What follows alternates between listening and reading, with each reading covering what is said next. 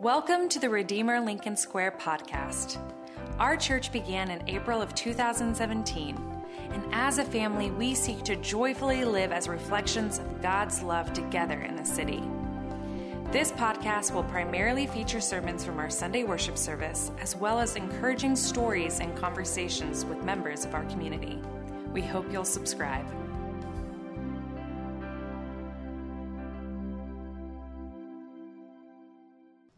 Scripture reading is from Hosea, chapter 1, verse 1 through chapter 2, verse 1.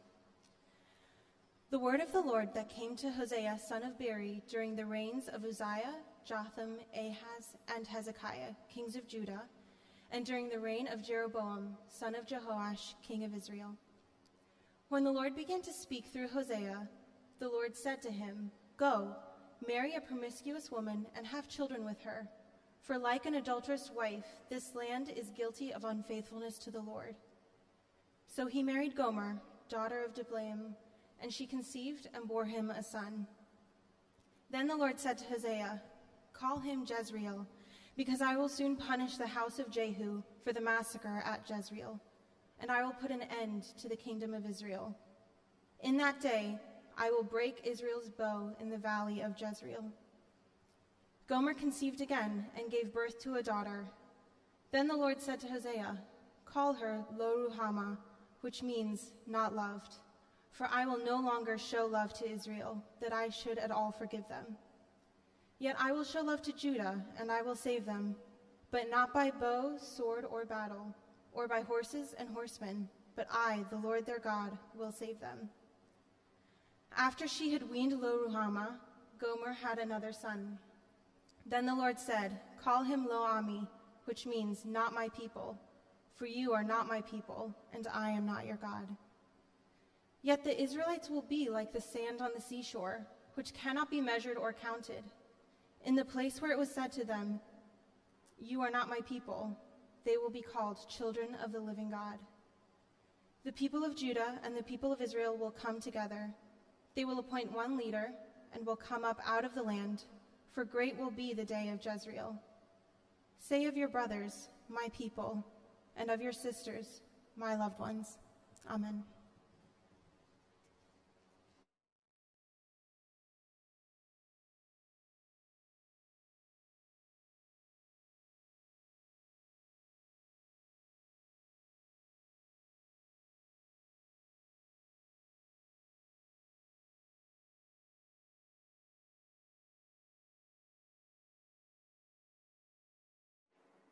There. I don't know why I can't remember that. Just one thing. Again, good morning to you.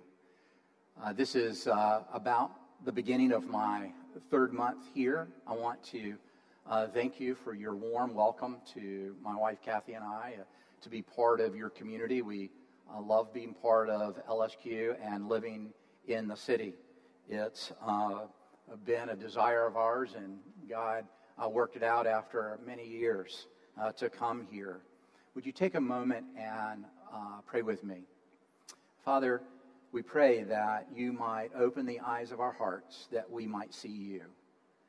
That the only uh, thing we hear is your uh, calling of our hearts. That we might be transformed by the gospel, we pray.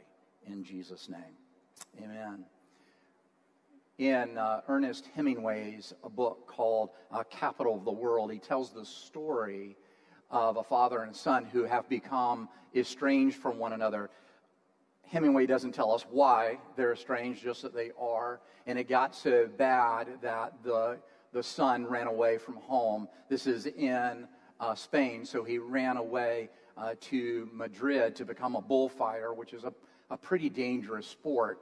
And so the father uh, goes to look for his son. He's searching uh, for him in the big city of Madrid, but can't find him on the streets. And so he has the idea in desperation uh, to take an ad out in the local uh, city newspaper. And the ad uh, simply said this uh, Paco, meet me at Hotel Montana at noon on Tuesday. All is forgiven. Love, Papa. And Hemingway goes on and on and says on that Tuesday at noon, when the father showed up at the hotel, there were 800 Pacos waiting for him.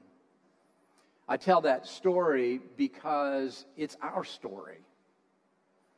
Our story of how God has been wooing, welcoming, and calling us to meet Him. You know, every religion that I know of teaches that we are to pursue God. In fact, every religion I know gives us a way, a method, a means, a path to pursue God. Even evangelical Christians have turned Christianity in our pursuit of God. But the reality is, the Bible teaches not of pursuing people. Actually, it depicts humanity as a runaway bride, but always pictures God as a pursuing God. One who pursues after us because he loves us. I titled the message Gospel Beauty because the gospel, which is good news of God's pursuit of runaway children to bring them home. How beautiful that picture is. As far as we have run, as hard as we have run, God is faithful to pursue us, to go where we have gone to bring us home. Now, some of you might be skeptical. You might be skeptical, first of all, that I am referring to you or the Bible is referring to you as a runaway child. Okay. You don't experience that feeling of running away, but listen to the story and see if it fits. And then maybe you're skeptical that God is pursuing you. That's not been your experience. It hasn't always been my experience that God has been running after me. It doesn't seem. And so, if you will allow me to make a couple of assertions and, and deal with those doubts, I think I can prove those two assertions. But in order to do that, let me give you a little context to Hosea because we just read one chapter, but it's, it's quite a, a, a lengthy story.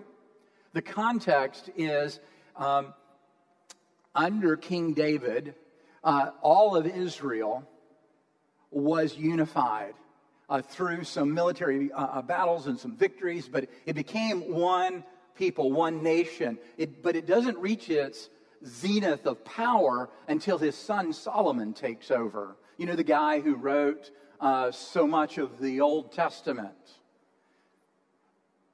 But it was his sons, Solomon's sons, after Solomon is gone, that divide the kingdom into a northern kingdom and a southern kingdom. The northern kingdom is often called uh, Israel, and the southern kingdom is often called Judah. The ten uh, tribes. If Israel had 12 tribes, 10 of them are in the north and two of them in the south. And so, what was a powerful and influential uh, nation among nations became a, quite weak because it divided.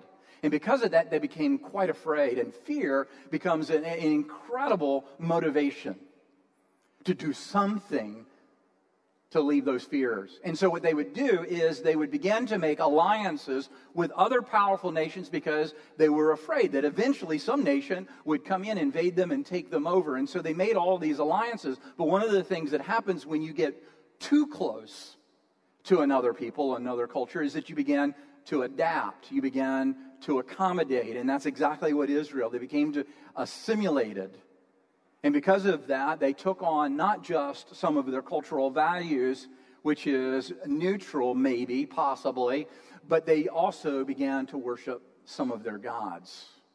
Even though God told them not to do it, and even though God had given them plenty of opportunity to see how faithful He had been in the past, uh, they relied on these nation states to protect them. Well, sure enough, one of the great powers of the ancient world was a place called Assyria, and Assyria was threatening these 10 tribes in the north. And so God raises up one of their own people, a guy named Hosea, to come and be a spokesman for him, to remind them of how they are running from him, to, to align themselves with these other nations rather than turning uh, toward him, to remind them of their brokenness and his willing pursuit to bring them home. And so let me make these couple of assertions that I mentioned a little earlier. The first assertion is this this story about a broken marriage reveals that we are all profoundly broken people. Though this story of Hosea is not about marriage, it is that this marriage points us to our brokenness. In fact, the Bible is filled with these heart wrenching, broken stories of people's lives and God's intervention into their story.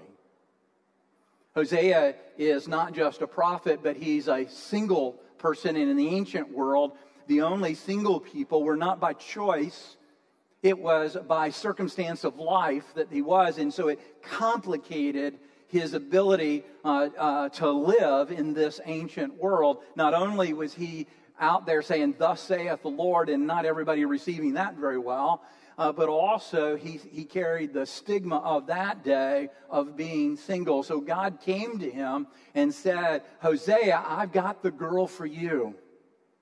I want you uh, to be married. I want you to go uh, to this woman, Gomer, and marry her. You see that in verse 2. When the Lord began to speak, through Hosea, the Lord said to him, Go and marry a promiscuous woman and have children with her, for an adulterous wife, this land is guilty of unfaithfulness to the Lord. You see this mirror of Israel. The text uses this phrase, promiscuous woman, and, and often the Bible, when it translates into English, uh, tries to uh, give euphemisms or at least a nicer way to say something. But really, what is being said here is that she is the town prostitute. Her reputation is not good in town. In fact, she is not just sleeping around, but she's sleeping around uh, for money, for livelihood, for bread to eat, a place to stay, for feeling this hole of love in her heart. And, and God says, This is who I want my prophet to marry. Because she best illustrates where my people are with their heart toward me. They've turned to these nations rather than to me. And so this is the picture that he's giving uh, uh, about Hosea that his very marriage, not just his words, but his very marriage, is a living metaphor for people's brokenness.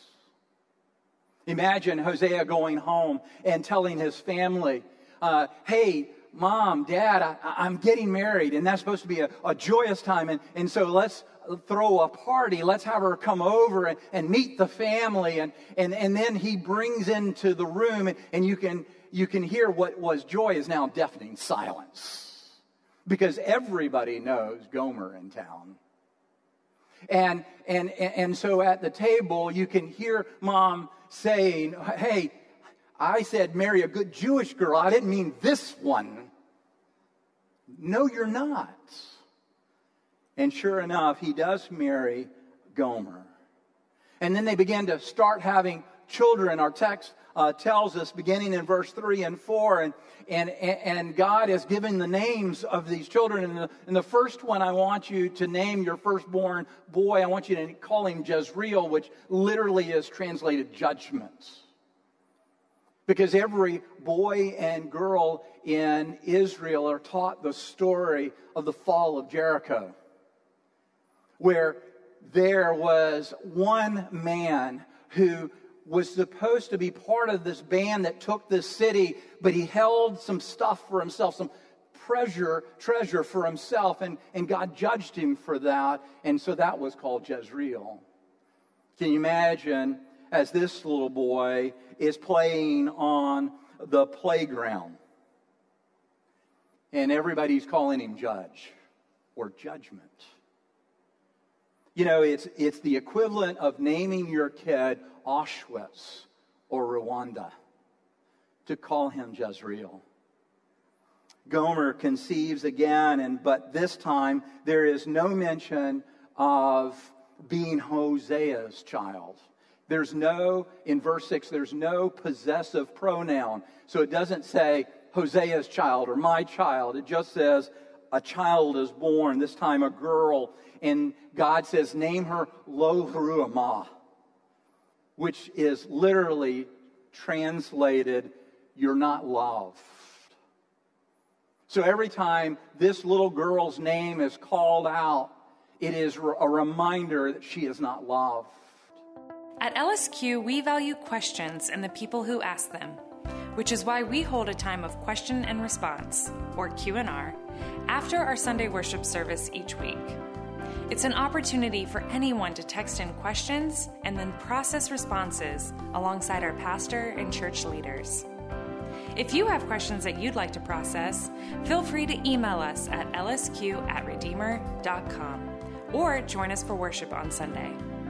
You can find out more details on our website by visiting lincolnsquare.redeemer.com slash worship. Now, let's get back to this week's episode. Then there's a third child, another boy in verse 8. And this time, God says, I want you to name this child Lo Ami, which is literally cha- translated, You are not mine. You're not my people. We're not together.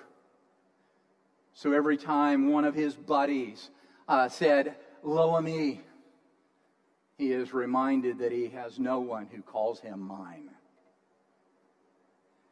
In the following chapters, we learn that Gomer has, in fact, returned to her old lifestyle. We had hints of it through the children, but now, fully in the chapters that follow chapter one, she has returned to her days of following after men who would promise her uh, uh, her heart's desire if she would just give them what they wanted. And she started out having them on the side, and, and it's not long before she's living with them. And soon enough, she grows too old for this profession, this popping around from lover to lover to the point where the last guy who doesn't want her anymore says the only thing that she is good for is to be sold on an auction block as a slave. So we find her in chapter 3 of, this, of Hosea on an auction block, naked, destitute, and without family and friends, to be sold as a slave because Hosea's brokenness is now complete. You know, mirrors have a double edge to them. We love them because they show what we want to see. But mirrors also show what we don't want to see. And so here, God has taken a marriage between Hosea and Gomer and said it's a mirror.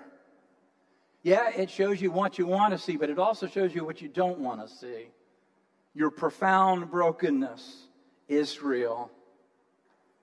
In fact, Hosea chapter 2 starts out this way. Let me just read a little portion of it. He says, Say to your brothers, my people, and of your sisters, my loved one, rebuke your mother, rebuke her, for she is not my wife and I am not her husband. Let her remove the adulterous look from her face and the unfaithfulness from between her breasts. Otherwise, I will strip her naked and make her as bare as the day she was born. I will make her like a desert, turn her into a parched land, and slay her with a thirst. Here he's saying, he's saying, not only is Gomer broken, but Gomer only points to my people who are broken too. They are now naked, desolate, and without family and friends. Brokenness is complete in Gomer, but it's also complete in Israel. Because it is not long before Assyria invades and takes and scatters and destroys these 10 tribes, never to return. Their greatest fear comes true. And 70 years, or almost 100 years later, Babylon does the same thing to the southern two tribes, carries them off into bondage. If that was the end of the story, we say, well, that was ancient Israel. That, that's so long ago. It doesn't represent anything today. It's not about present. But the problem is, it's not, Gomer and Hosea are not just a, a mirror to Israel, but it's a mirror to us. Many, many centuries later. Gomer chased after her lovers, Israel chased after their lovers. How about us? Do we ever get scared? Do we ever feel like we've never going to get what we want most out of this life? Do we ever try to shortcut God's plan in order to get what we want, when we want it, and how we want it? Have we ever been willing to jettison our, even what we know about God's good plan for us in order to get what we want now? Have you ever turned to something or someone who promised you love or success or acceptance because you wanted those things more than anything else, including your relationship with God? The Bible calls those things idols. You see, loving people, places, and things is good because God loves people, places, and things. You know, after he creates things in Genesis 1, he repeats this over and over again. It's good. It's good. It's good. It's good. And in fact, in, in John 3, he says, For God so loved the world. Uh, the Greeks almost won the day here in modern America. That there's good things and bad things. And God looks at all things that He has created and calls them good. The problem isn't loving people, places, and things. It's always in loving people, places, and things too much. More than than our love for God. To appreciate them more. And the word appreciate means to give value, which is very close to the word worship. You see, we never have to teach people to worship in the world. We do that innately. It's built into our hearts to give worth to the things that we love. We do that by nature, whether we're Christians or not. All the gospel does is transform what we worship.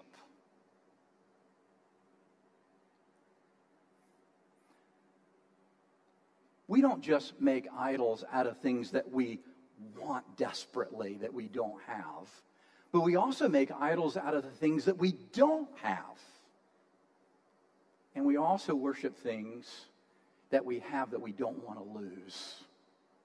You see, sometimes we've got these precious things, people, places, and things that we love and, and, and are good. But when they become threatened, we hold tightly. But in order to hold tightly onto those things, we have to loosen our hold on God. It's a good thing He doesn't loosen His hold on us but it does. We are willing sometimes to jettison or to sacrifice our relationship with God in order to have these things or to keep these things, these people, these places that we uh, love more. The truth is, there's nothing in your life, people, place, or thing, that can handle the freight of your worship. They weren't meant to. They're, they're creations. Only the Creator can carry the freight of worth. But because we give them to these people, places, and things, they disappoint us, and, and the love is crushed under that kind of weight of expectation.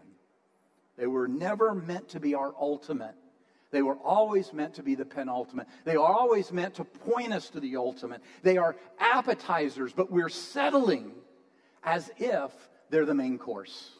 You've been to those restaurants. You go into the restaurant and, and, you, and, and, you, and you ask for an appetizer, and it is as big as an entree. And the, the waiter or the waitress wonders why you don't order an entree. That's not what people, places, and things are meant to be. They're meant to be those four little bitty shrimp and cocktail sauce. And before you know it, you've gobbled. Well, if you're in the company of others, you share, and so you only get two. And you wonder, where's the rest of these things? That's what people, places, and things are meant to be for you. The best people in your life, the best places in your life, and the best things in your life are only to make your mouth water for God.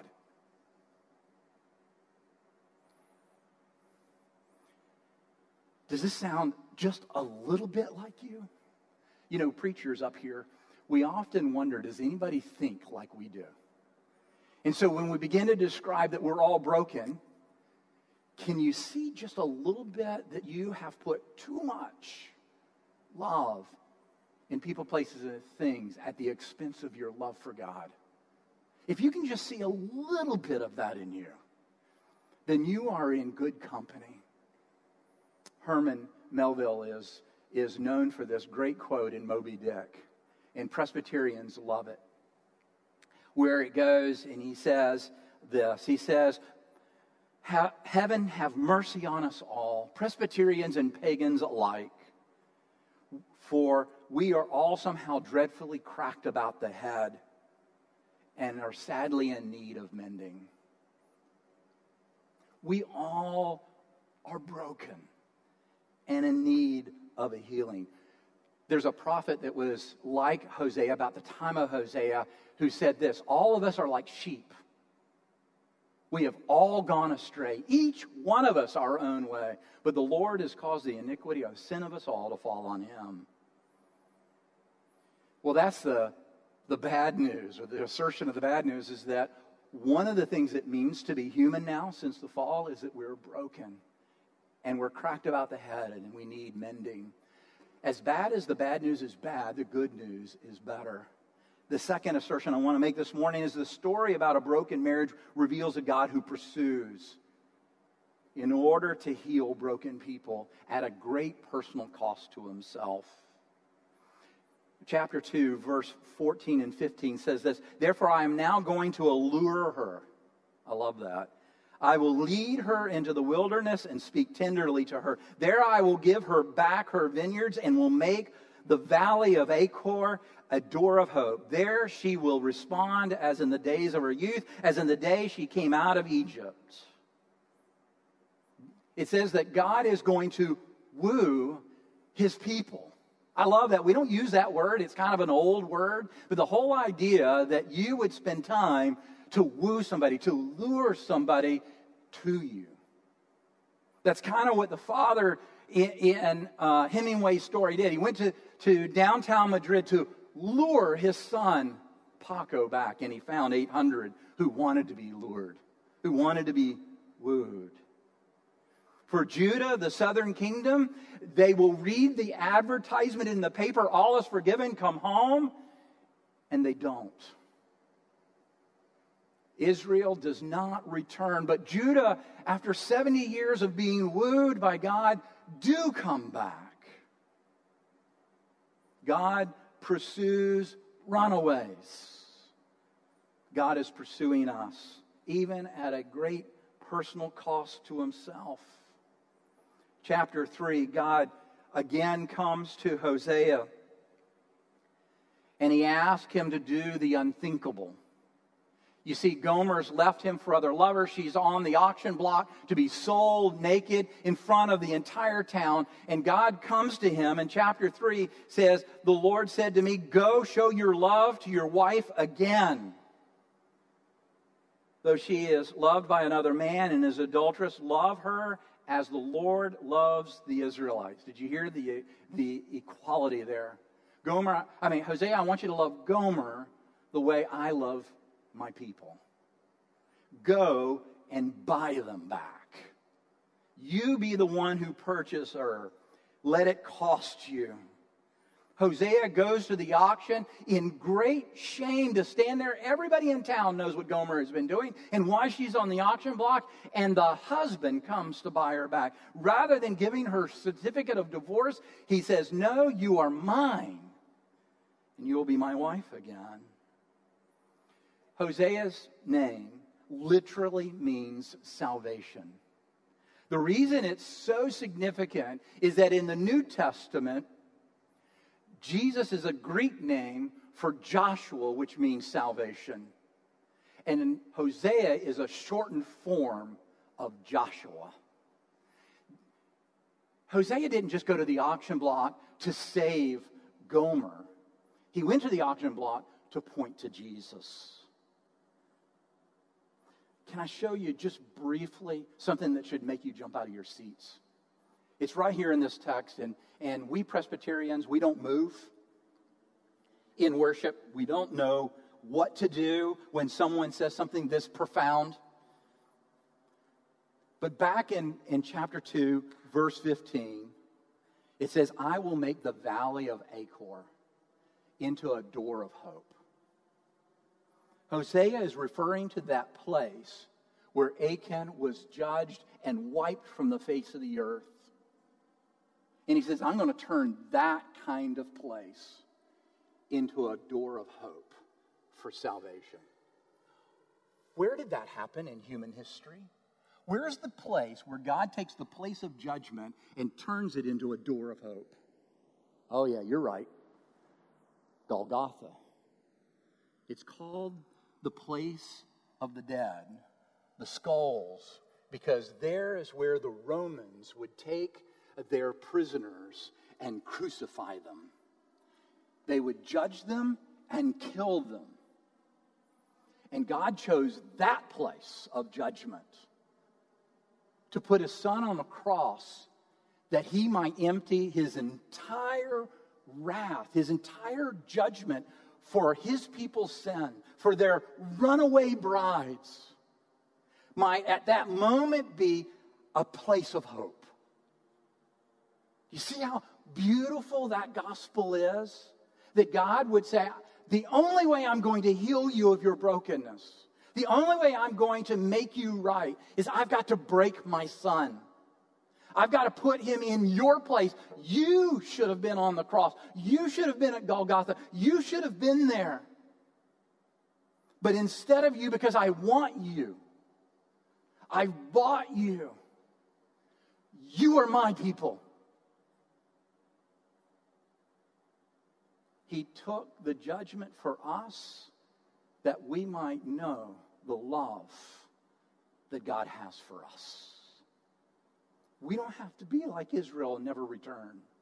He's made a door by which we can come in and be home.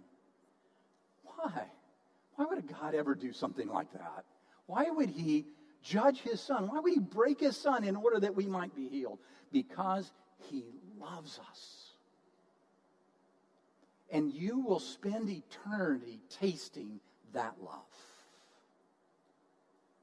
Hemingway's story of Paco is so moving to us because we long to be pursued. I love it. I love when people woo me. I know you do. It's built in us. But if we experience that love, if we taste that love, if we consume that love in our heart, it will change everything about us. I promise it will. You know, if you've ever had Swiss chocolate, you can't go back to Hershey's. If you've had a real steak, like at Ruth Chris, you can't go to Sizzler anymore. If you taste God's love, every other love in your life pales in comparison. Doesn't mean you abandon those loves, it just puts them in perspective. It treats them as the appetizers that they are. If you have already entered the door of hope, I want you to know that does not prevent you from chasing after lovers again. There will be people you want in your life. There will be places you want to be. There will be things you want to have. And you'll be tempted to forsake your relationship with God to get them. And maybe you've got them already in your life, but the fear of the, losing them will make you abandon your relationship with God and run. So, what do you do about that? Still hear him call. He's pursuing you right where you are, no matter what you have done even though you profess to be a Christian, even though you have remember the time in which you were uh, baptized and brought into the life of the church, you still run far.